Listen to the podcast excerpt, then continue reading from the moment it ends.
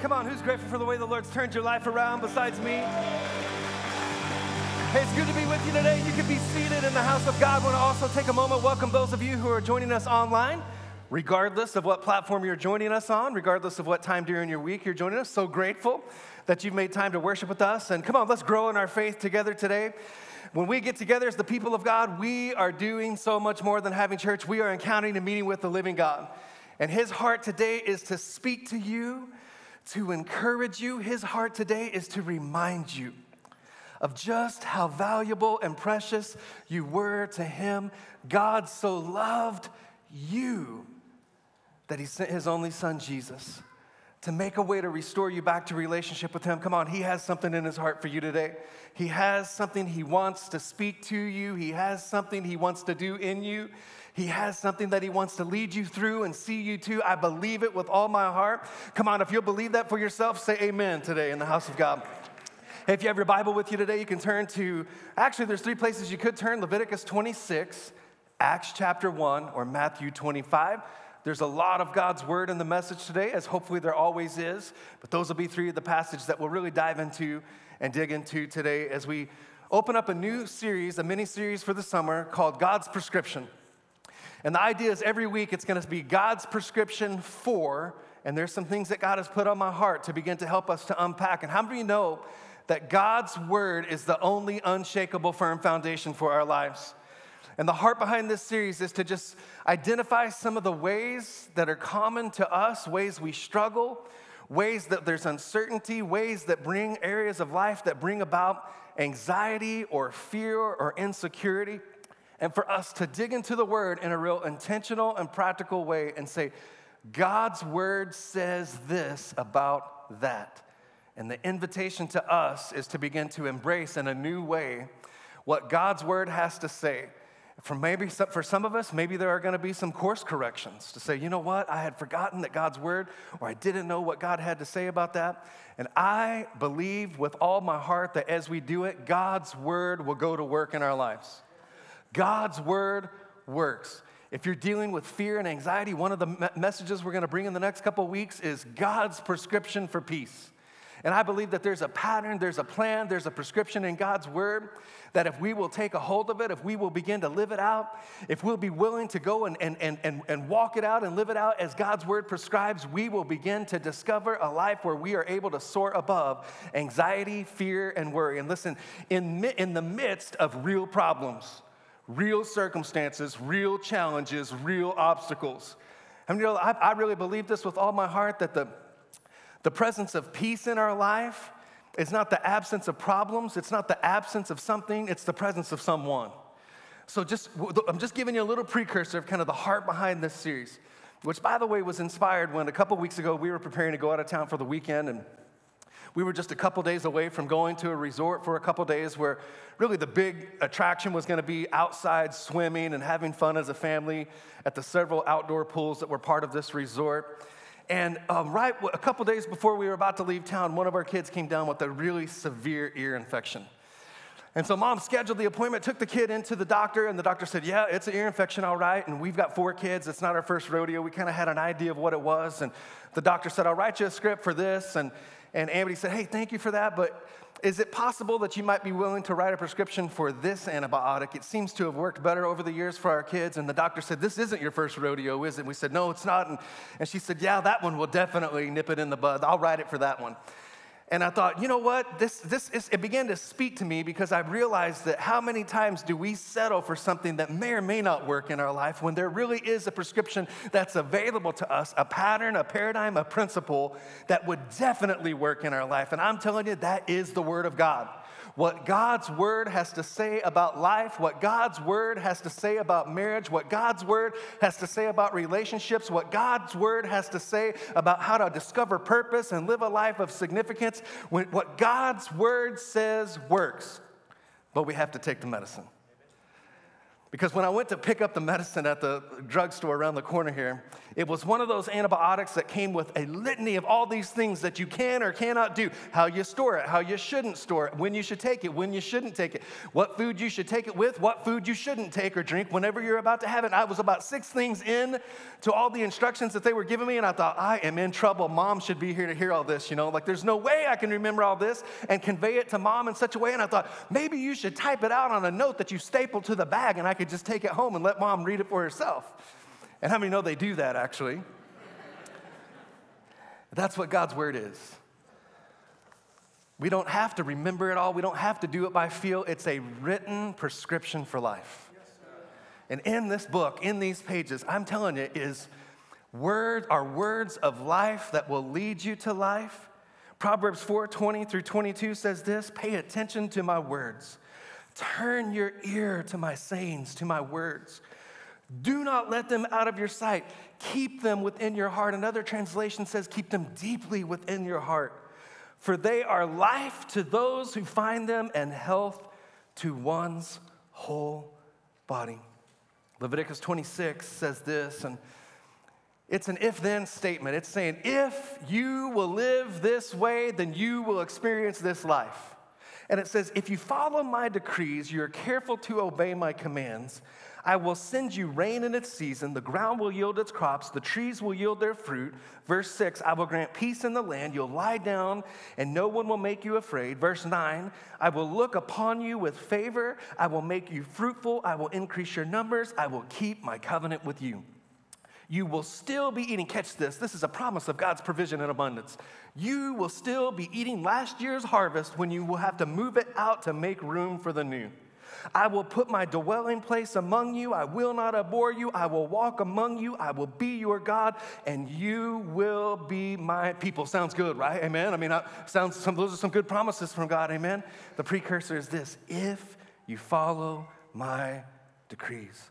If you're careful to obey my commands, if you'll listen to my words, if you'll write them on your heart, if you'll be careful to follow the instructions, the prescription for life that I've given you, your life will go well. If you read further down in Leviticus 26, that same chapter, verse 14, it says, but if you do not listen to me and you carry out and carry out all these commands, if you reject my decrees and abhor my laws and fail to carry out all my commands, and it goes on, you can read it for yourself, it's a long chapter. It goes on to just basically outline a life of toil and frustration, a life of disconnection from God, a life of troubles and problems. And I'm telling you, it's what we're experiencing in our culture today. Many people riddled with depression, anxiety, worry, fear, despair, because we have turned away from the Word of God. And we sing that song, God of Revival, and we sing that song, Come Awaken Us. I'm telling you, one of the things that has to be restored to bring about revival is a restoration of our commitment as the people of God to build our lives on the Word of God. It's the only thing that's unshakable. And in a culture that has a wide range of opinions that are even still developing today about how to do life and how to do sexuality and how to do marriage and how to handle money, I'm telling you, there is a word of God that is unshakable, that will stand forever, and it is a solid rock, a firm foundation. It's the only thing that deserves your full trust. It's the only thing upon which the weight of your life and your marriage and your family and your future can or should be built upon. Someone ought to say amen. But we've got to return to the Word of God. Even in pulpits across this land, there's a turning away from the infallibility and the inerrancy and the power of the Scriptures. And there's a prescription for life. I'm telling you, it works if you put it to use. Then a couple days ago, actually, as I was preparing these notes already, I started having an eye infection that was a stye. It was a blocked duct here. I won't get too much into it, you know. I mean, yeah, I just looked like a freak, you know. And people were starting to say, what's wrong with your eye, you know. And I realized at some point, I'm like, I'm going to have to probably listen to my wife and go to the doctor. They had normally have to drag me in there, you know. And she set up a teledoc appointment, which was a FaceTime thing. And I put some pants on and accepted the FaceTime call and and turned the phone around, and she said, can you hold the phone a little bit closer to your eye, and can you hold your eyelid up and everything? And I was sitting there thinking, like, how does this work with some other things that you might have going on? You know, like, that would be a little bit uncomfortable, maybe a little awkward to do over FaceTime, but I was glad because it was just my eye to use the phone, and I turned it around, and I held it up close to my eyelid, and she said, oh, yeah, I see right there, there's a little protrusion, and that's a sty, and it's just an infected gland, and it's no problem. I'll give you some antibiotic drops, and it should clear it up in a few days. And I said, oh, okay, that sounds good. Sign me up. And so I went to pick up the antibiotic drops. It was a Friday evening. And I pulled up to the drive-thru, and I told them my name, gave them my birthday, and all those things, you know, and they came back after about 10 minutes, and they said, Mr. Humphries, we're sorry, but we are out of that inventory. We do not have this in stock. It's going to be Monday before we can get it to you. And I thought, this is not good, you know. I mean, I need the drops. I need the drops, you know. I mean, I went to the doctor. I went to the thing. I need the drops. Just give me the drops. But they don't have the drops, so... I drove away, and I was like, I know I could probably call the doctor maybe on Friday night. Maybe you get the doctor on call. Maybe they could reroute the prescription to a different pharmacy or something. But I said, man, goodness, I look a lot better than I did a few days ago. I'm telling you. I mean, you should be glad that I got the drops. I eventually got the drops. That's the end of the story. So I went home, and they called me a couple hours later, and they said, Mr. Humphries, we're so sorry for the inconvenience. We actually do have the drops in stock. Someone just stored them in a place where I couldn't find them. And I thought, hey, I'm glad I'm going to get the drops, you know. But then I also had the thought, I'm like, are you the ones responsible for managing the opioids and everything else that's there, you know? Like, I'm not so sure about this, you know. Like, someone just misplaced the drops, you know. They found the drops. And so I went back, and I got the drops, and my eye's getting better. Praise God. Someone say amen. But here's what the Lord spoke to me. Come on, I'm telling you, God's always speaking to me. I'm always listening. And some of it maybe is the fact that I know that 6 days later, I'm going to have to stand up here for another 30 or 45 minutes on a day where it goes long and share something with you. So, I mean, I'm always like, Lord, I don't have enough to share on my own. I got to be listening. What are you doing? What are you speaking? But here's the thing I believe that he'll do in your life. He'll do the same for you. He'll take everyday things that you're going through, things you're walking through, and he'll use it as an illustration to speak to you about deep principles. Isn't the way that Jesus even taught? He said, the kingdom of God is like, and he would tell a story, he would tell a parable. And I went through this whole situation where the drops were really there, but they were telling me they didn't have the drops. And I realized that it's how many Christians today are treating the Word of God. We've misplaced it. We've put it on a bookshelf. We've put it on a back burner. It's in our house, but it's not having its effect. And the Lord just challenged me and said, man, it's time for the people of God to once again go and to pull the Word of God off of the back bookshelf of their life and pull it into the forefront of their life and to pull it into the priority of their day and their morning where they open up God's Word and they say, Lord, I need you to speak something to me. I know that your words are life, and I know that to be who you've called me to be and do what you've called me to do, I can't do it in my own strength. I need a promise from God. I need a revelation from God. I need the pattern of God's Word. I know the world that there's all kinds of confusion and there's anxiety and there's fear and there's worry about the future, and I know that I could get swept into that really easily by my own devices, and so it's why the Word of God has to serve as an anchor to my soul, and it has to be the firm foundation of my life and my marriage. I can't be the husband that you've called me to be without the promises of the Word. I can't do the things. I can't raise the kids. I can't lead the church. I can't build the company. I can't do what you've called me to do if I don't have your Word alive on the inside of my heart. It's time for the church to dust off the Bible. And I was asking the Lord, I knew I was going into God's prescription for, and I knew that there were going to be 4 or 5 things. I knew quickly God's prescription for peace was one of the things I'm really looking forward to preaching here in a couple weeks. But I said, Lord, what are you calling me to preach for the opening message of this series? And the Lord just quickly began to speak to me, and he said, call my people back to a place of devotion. Call my people back to a place of devotion.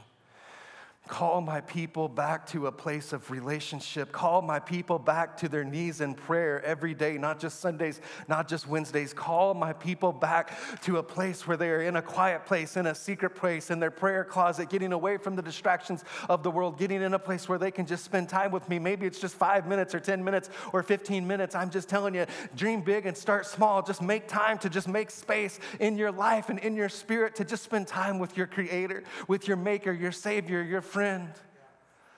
He said, call my people back to a place of devotion.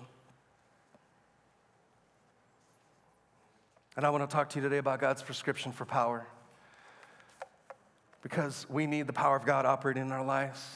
And I'm talking about in daily, real, tangible ways. I'm not talking about in some big, showy, evangelical, ministerial kind of a thing or something with the haze machine and the lights and the music and the band and the guitars and the skinny jeans, which are going out of style, I think I understand, right? I'm just starting to wear them out. I will not give up my skinny jeans, man. You can pry them off of my cold, dead body, man. We need the power of God in everyday terms, in everyday life. You need the power of God to raise your kids. You need the power of God to be healed in your mind. You need the power of God to be married. You need the power of God to go and do and serve and work. And you need the power of God to deal with that person at work.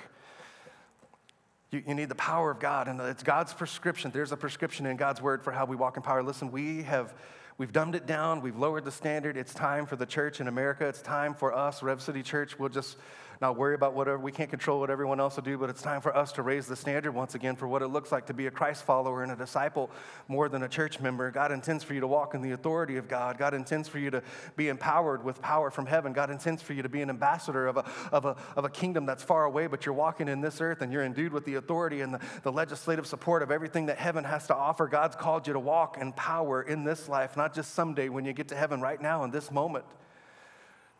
So let's talk about God's prescription for power. But before we do, let's pray. Let's ask the Lord to just speak to our hearts and reveal his word to us. And I'll pray over us corporately, but right where you are, would you pray over your life individually?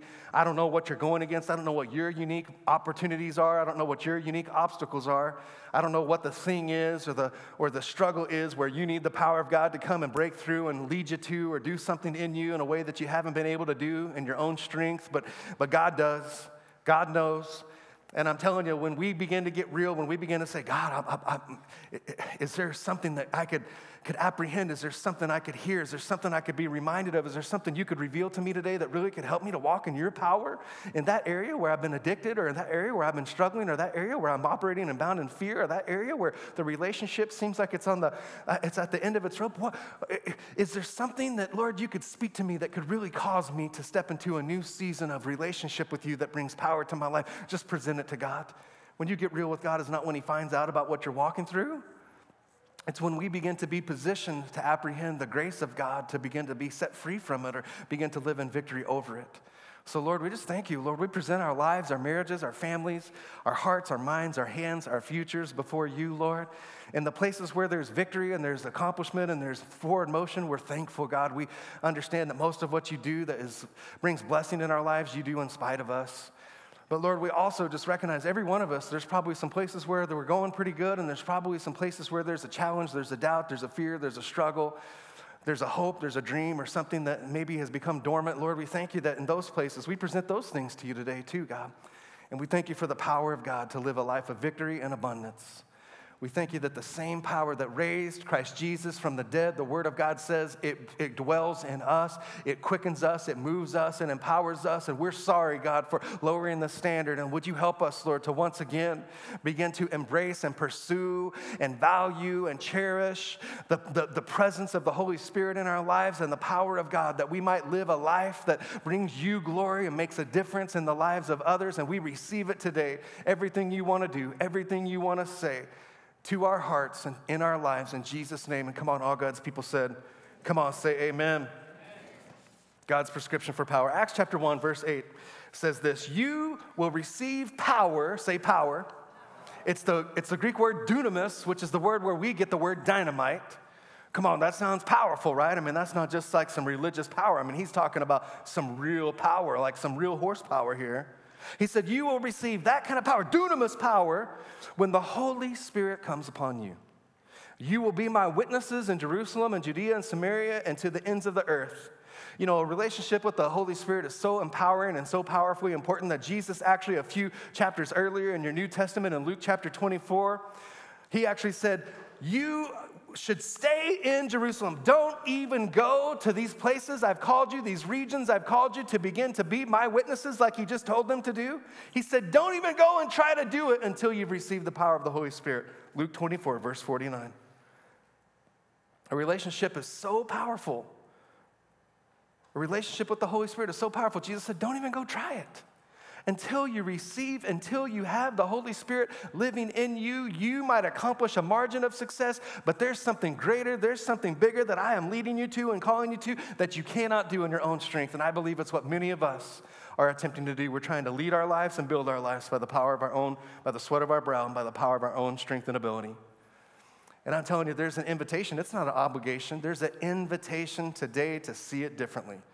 There's an invitation today to make a course correction. There's an invitation today to say yes to what we're about to unpack for us, a relationship with the Holy Spirit that allows you to begin to apprehend and allows you to begin to experience a real-time, present tense empowerment from the Lord your God through the person of the Holy Spirit that will begin to allow you to experience supernatural results, which is just results that you cannot explain away and you cannot ever accomplish in your own strength, and you couldn't take credit for it.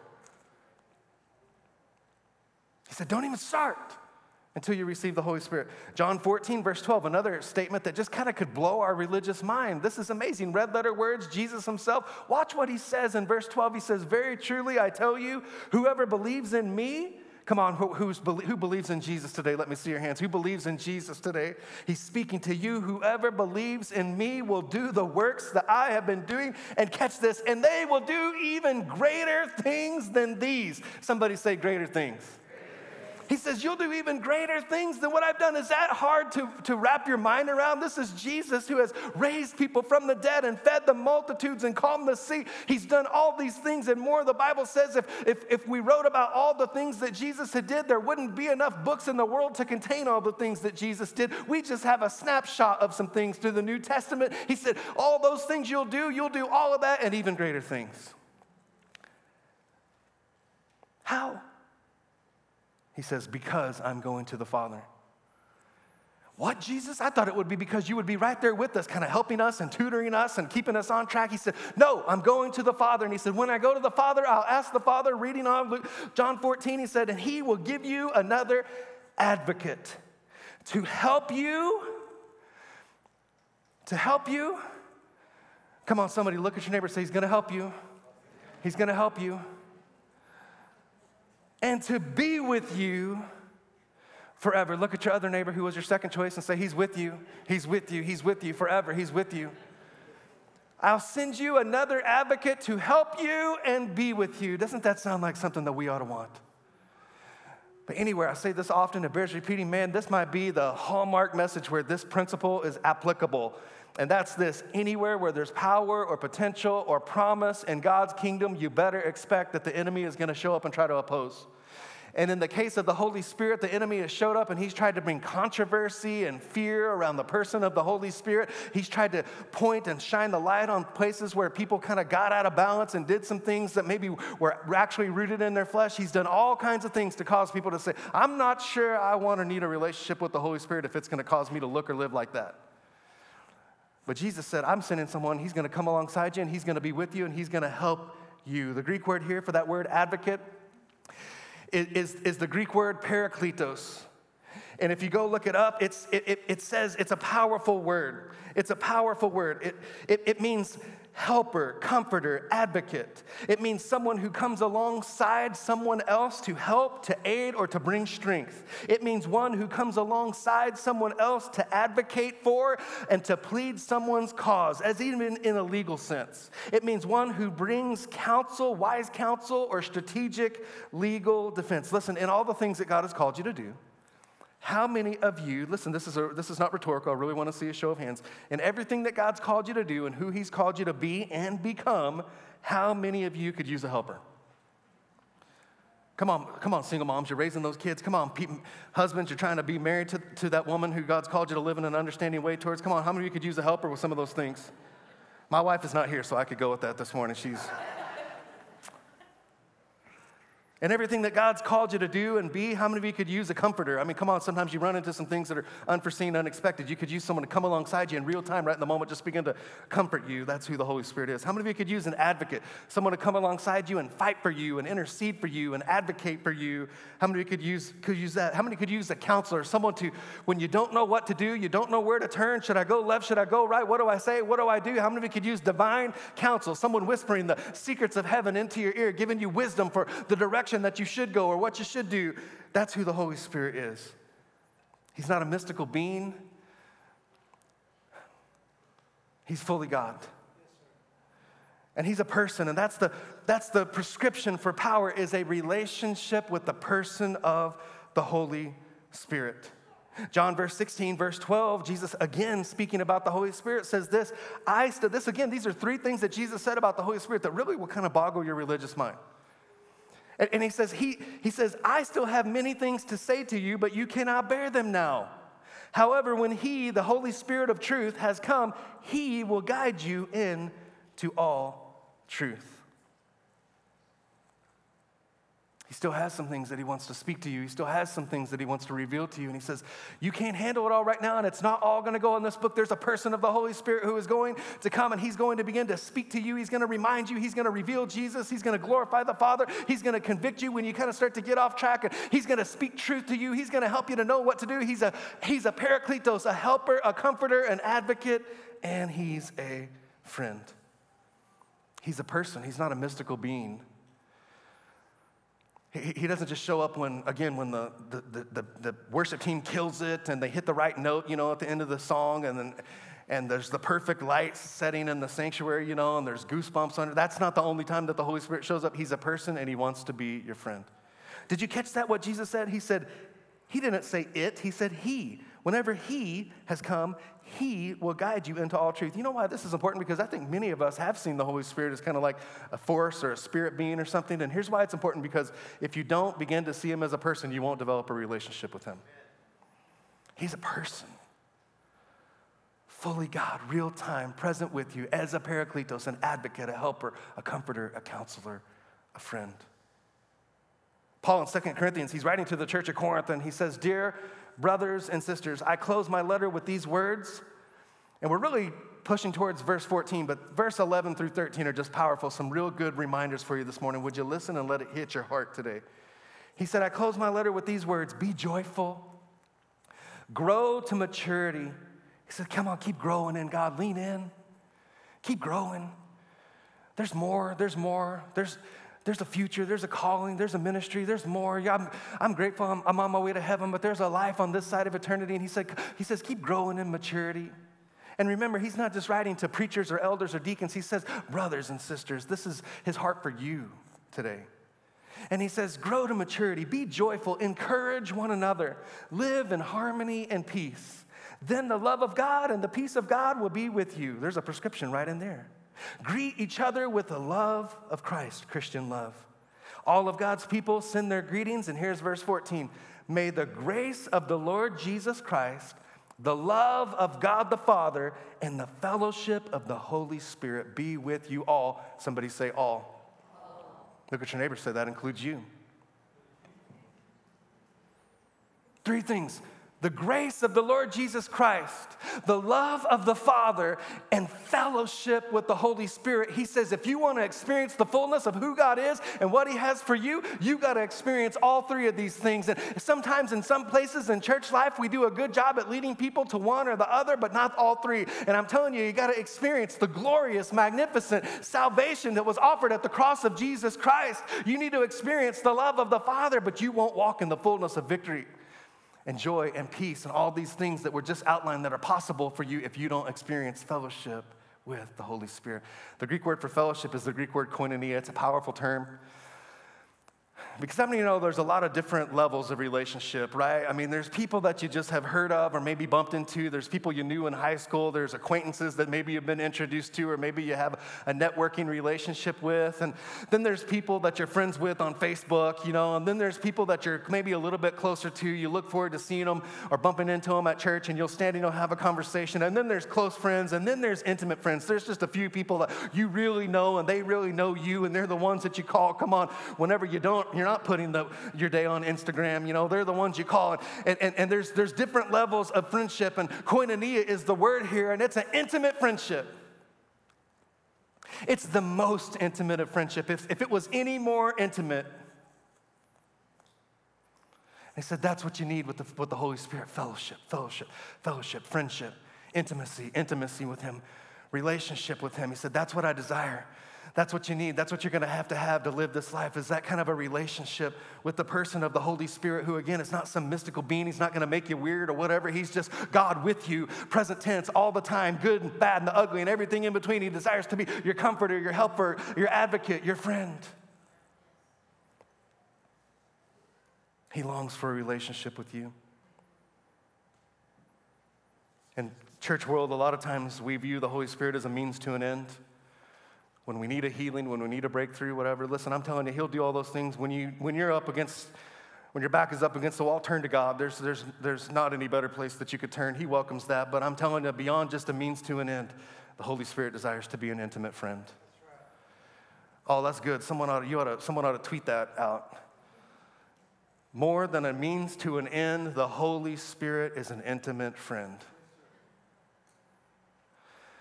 He wants to help you. He wants to know you. And God's prescription for a powerful life, God's prescription for living victory and abundance in God is a relationship with the Holy Spirit. So let's talk about how we have a relationship with the Holy Spirit. Turn to Matthew chapter 25 if you're not already there. It's a powerful passage. It's a parable that Jesus taught about the 10 bridesmaids, or your translation might say the 10 virgins, and there's a lot that we can glean from this. And starting in verse 1, reading the words of Jesus, and he says, "The kingdom of heaven will be like 10 bridesmaids who took their lamps and went to meet the bridegroom. 5 of them were foolish, 5 of them were wise. And the 5 who were foolish did not take enough olive oil for their lamps, but the other 5 were wise enough to take along extra oil." And oil, as we're reading this, represents the anointing of the Holy Spirit, represents the presence of God, represents the power of God. And oil is oftentimes used symbolically to represent this to us. And you think about all the oil does in our life. There's a fragrance that oil has. And when something gets stuck or jammed or rusted, we use oil. And oil oftentimes is used as something that is brings about life and helps things to be prepared. And so the Holy Spirit is oftentimes revealed as oil in the Word of God. And it says that when the bridegroom was delayed, again, 5 have had enough oil in their life. 5 have not taken enough oil for their lamps. And it says, when the bridegroom was delayed, they all became drowsy and fell asleep. And the bridegroom in this picture is Jesus. And we are represented by the bridesmaids. And it says that they became drowsy. They fell asleep. And we sang about awaken your people today. I believe that many people are in that place where we become spiritually drowsy and we've fallen asleep. And the Lord God is coming to you, man of God, to you, woman of God. And He said, come alive again. Come awake again. Stop drifting through life. Begin to apprehend this life of victory and abundance that I have for you. And it says, verse 6, that at midnight they were roused by the shout, "Look, the bridegroom is coming. Come out and meet him." And all the bridesmaids got up and prepared their lamps, all 10 of them. Then the 5 foolish ones asked the others, Please give us some of your oil because our lamps are going out. But the others replied, "We don't have enough for all of us. Go to a shop and buy some for yourselves." But while they were out to gone to buy the oil, the bridegroom came.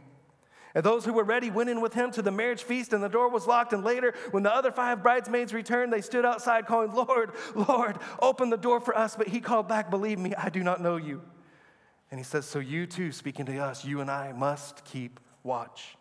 For you do not know the day or the hour of my return." 10 bridesmaids, and I believe they all had the heart motivation to know God, serve God, and make it to heaven and be found with God. But 5 of them, I believe, were intentional about developing and stewarding a relationship with the Lord that brings about spiritual oil into your life, which brings about spiritual strength and helps life continue to move forward. 5 of them became preoccupied with what the world had to say about what it means to be successful or significant and the cares of this world. And then the bridegroom showed up.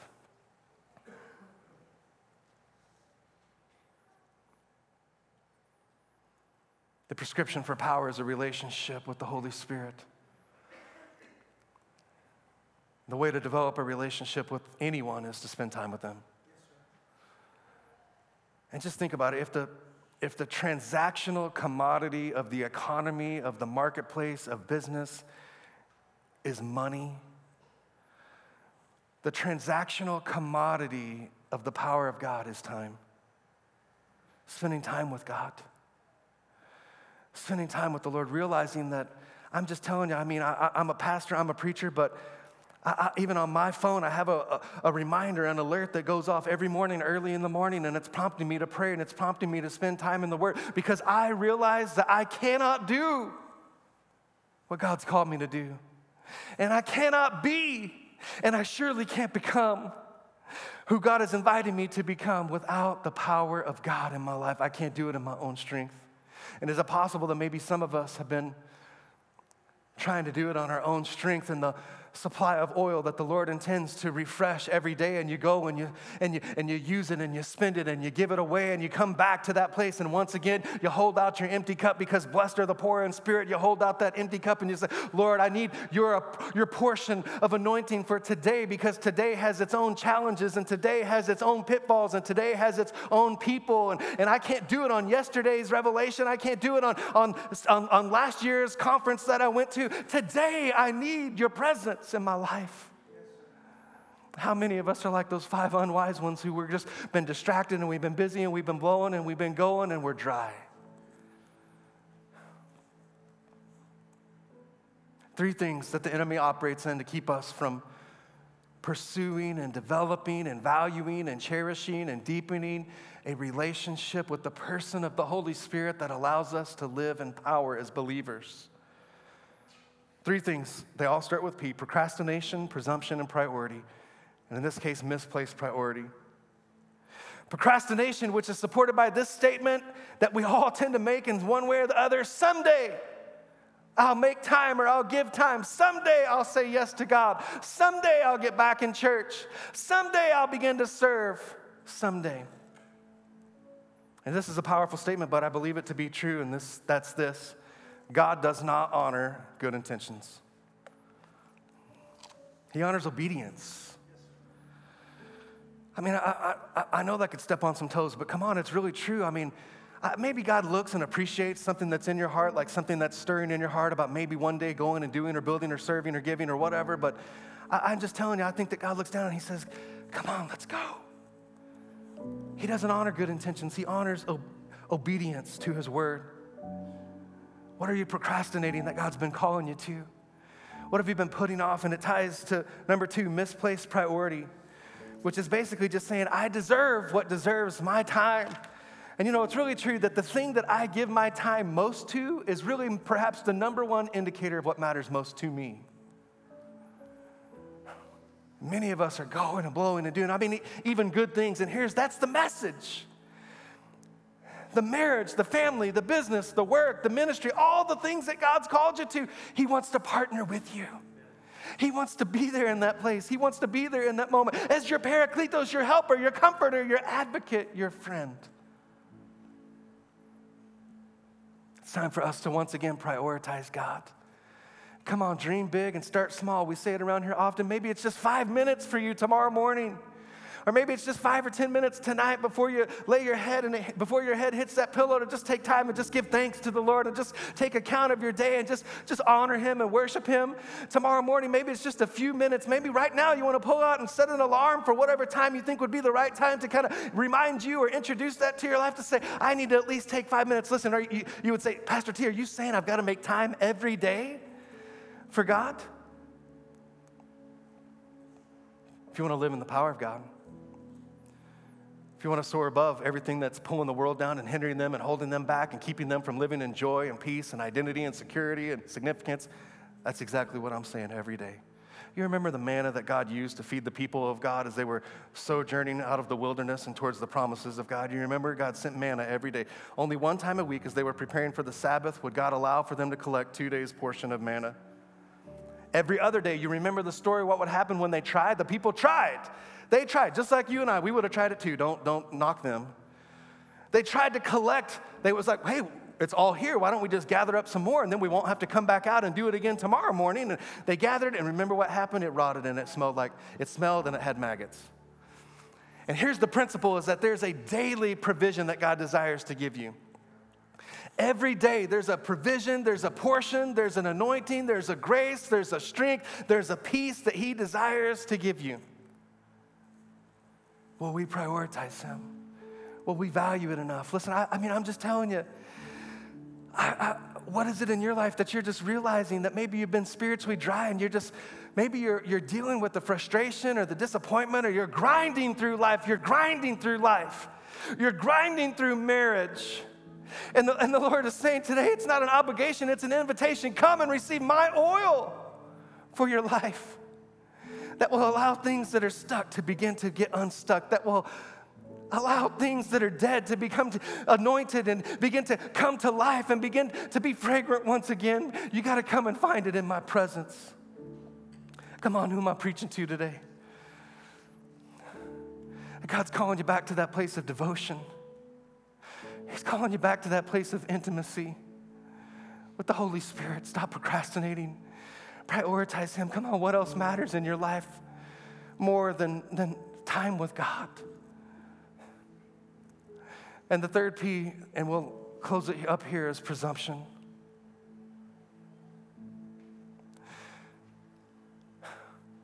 And presumption is empowered by this statement. It's, surely I'll have another day. If procrastination is saying, someday I'll get to it, presumption is this idea that we'll have time to get right with God. We'll have time to say yes to God. Right now I'm young and I'm going and I'm living, I'm dreaming, I'm doing, I'm experiencing what the world has to offer. I'll have time to get my life right with God. Can I tell you? You're not guaranteed tomorrow. You're not even guaranteed another breath. And that presumption, it's what these five unwise ones, they presume that someday they would have the moment to say, you know what, I've got good intentions. I love God. I believe in God. I want to serve God. You might not have that moment.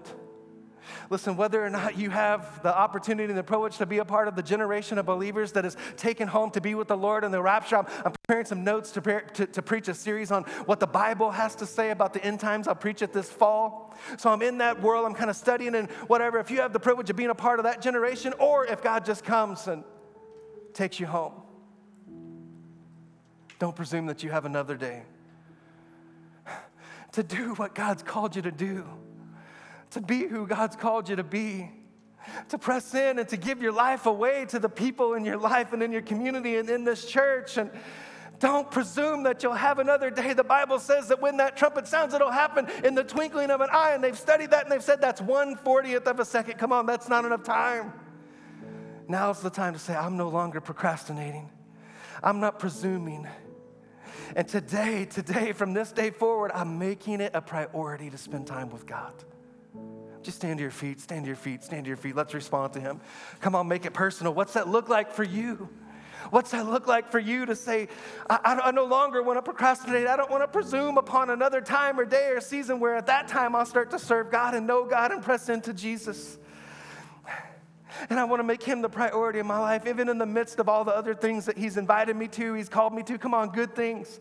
That's the message. He wants to be there with you, helping you, strengthening you, empowering you to go and do all that He's called you to do. Lord, we just thank You for reminding us of some things today. Or maybe there's some of us that this is a revelation to us. It's true. In the book of Acts, there were a group of believers who had put their faith in Jesus, and they went to them and they said, have you received the Holy Spirit? And they said, we haven't even really heard about the Holy Spirit. And they taught them about the Holy Spirit, and they laid hands on them. They were filled with the Holy Spirit.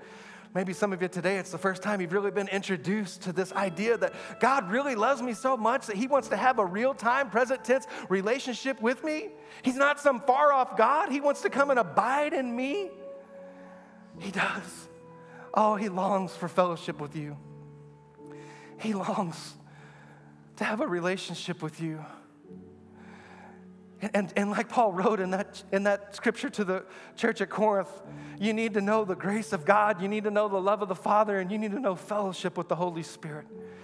And so, Lord, we thank You. Listen, if I believe, my heart and my belief is that what I'm about to lead us into, every person ought to want to respond to this. Because even if you've been walking in a relationship with the Holy Spirit for many years, maybe even decades, I'm trying to avoid eye contact with some of you because I don't want to date you. Maybe you've been walking with the Holy Spirit for years, maybe even decades. There's still more. There's still more. There's a freshness. There's a newness. There's a daily bread. There's a daily provision. There's a daily anointing. There's a new measure that He wants to give to you. So here's what I'm going to ask us to do. If you desire just a fresh filling, a fresh touch, a fresh relationship with the person of the Holy Spirit, if you desire to have Him come alongside you to be your parakletos, your advocate, your helper, your comforter, your counselor, and your friend, would you just lift your hands before you and just say, Lord, I need you. I've been trying to do it. I've been trying to pull myself up by the bootstraps and do it by the sweat of my brow and do it in my own strength. And I'm tired. I'm weak. I'm weary. I can't do it. I can't keep just forging ahead and going. I need you. And Lord, we thank you. The Bible says that if imperfect fathers on this side of eternity have a desire and a heart to give their children gifts, in that context, he said, how much more will the Holy Spirit not, will the Father not give you the Holy Spirit? And we don't, as we're preaching about spending time with him and everything, we don't earn him, we don't deserve him, but the question isn't how filled can I be, it's how surrendered can I become?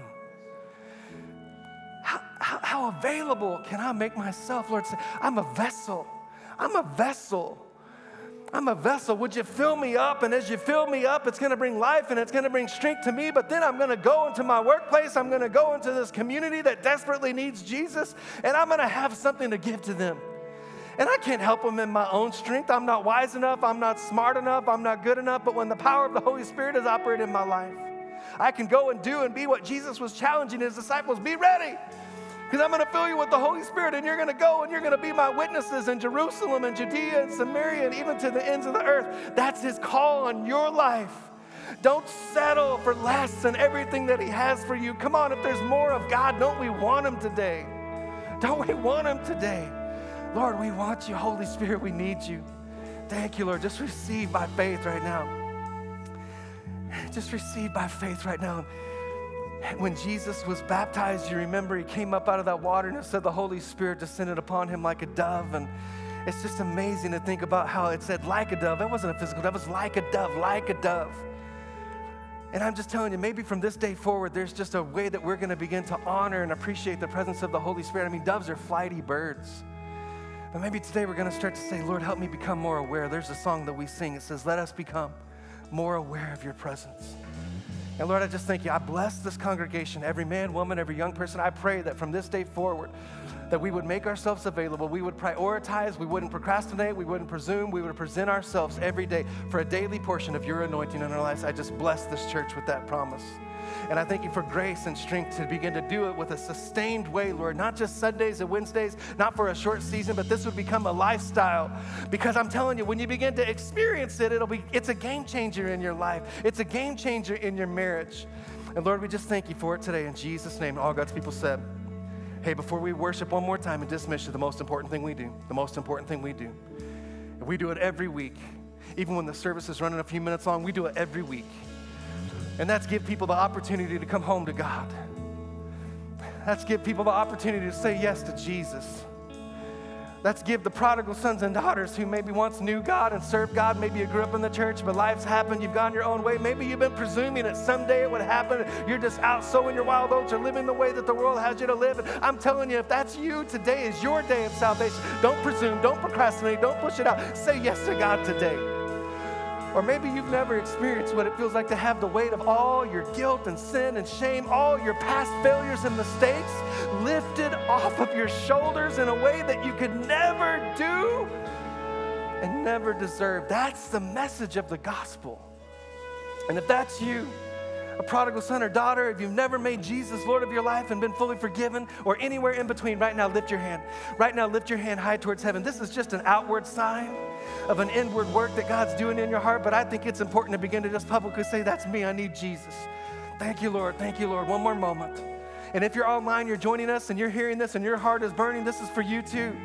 And I think even if you're not with anyone, you ought to stand to your feet, lift your hand, because you're not responding to a preacher or a pastor. You're responding to a heavenly Father who's calling you back to a place of relationship that transcends religion, that says, get yourself right and then come to God. God says, come to me and I'll help you get things straightened out.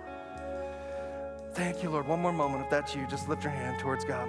Thank you, Lord. Thank you, Lord, for these precious people. Thank you, Lord, for that young man. Lord, thank you for the future he has in you. Thank you that there's a grace, there's a call, there's a leadership on his life, Lord. Thank you that today something changes, something shifts in his life, God. He's going to begin to discover what it looks like and what it feels like to be known by you and to know you and begin to live out your purposes, your plans for his life. Thank you for him, God. Thank you, Lord. Thank you, Lord. Thank you, Lord. Hands going up all over this room. Thank you, Lord. Thank you, Lord. Thank you, Lord. You can lower your hand if you responded to God, and here's what we're going to do with you. And we do it with you by design. for two reasons. One is we just want to come alongside you, all those precious people who lifted their hands to respond to Jesus, and we want to come alongside you and just quickly just say, man, come on, we want to be your brothers and sisters in Christ. We want to help you. We want to pray with you. We want to encourage you. We want to strengthen you. We want to disciple you. We just want to begin to walk this life out with you. And two, we do it because it reminds us that even as we're building and growing in our maturity, building and growing our faith, that we never graduate from grace. Everything that God can and will and desires to build in our life, it's all built on the foundation of grace that we could never have deserved or earned. Come on, who's thankful for the grace of God? So come on, let's pray this prayer with those precious people. Repeat after me. Come on, do it with some passion today, because there were a lot of people who gave their lives to Jesus. Come on, repeat after me. Father, in Jesus' mighty name, I recognize my need for a Savior, and I thank you for sending Jesus to pay the price I could not pay, to make a way that I might have a new life and a fresh start. And I give you my life. I give you my trust. And because of Jesus, because of the cross of Jesus, I will never be the same. Come on, say it with a shout and put your hands together with all of heaven. I will never be the same because of what Jesus has done. Hey, come on, let's worship the Lord one more time together today. Then Beth will come and dismiss you here in a moment.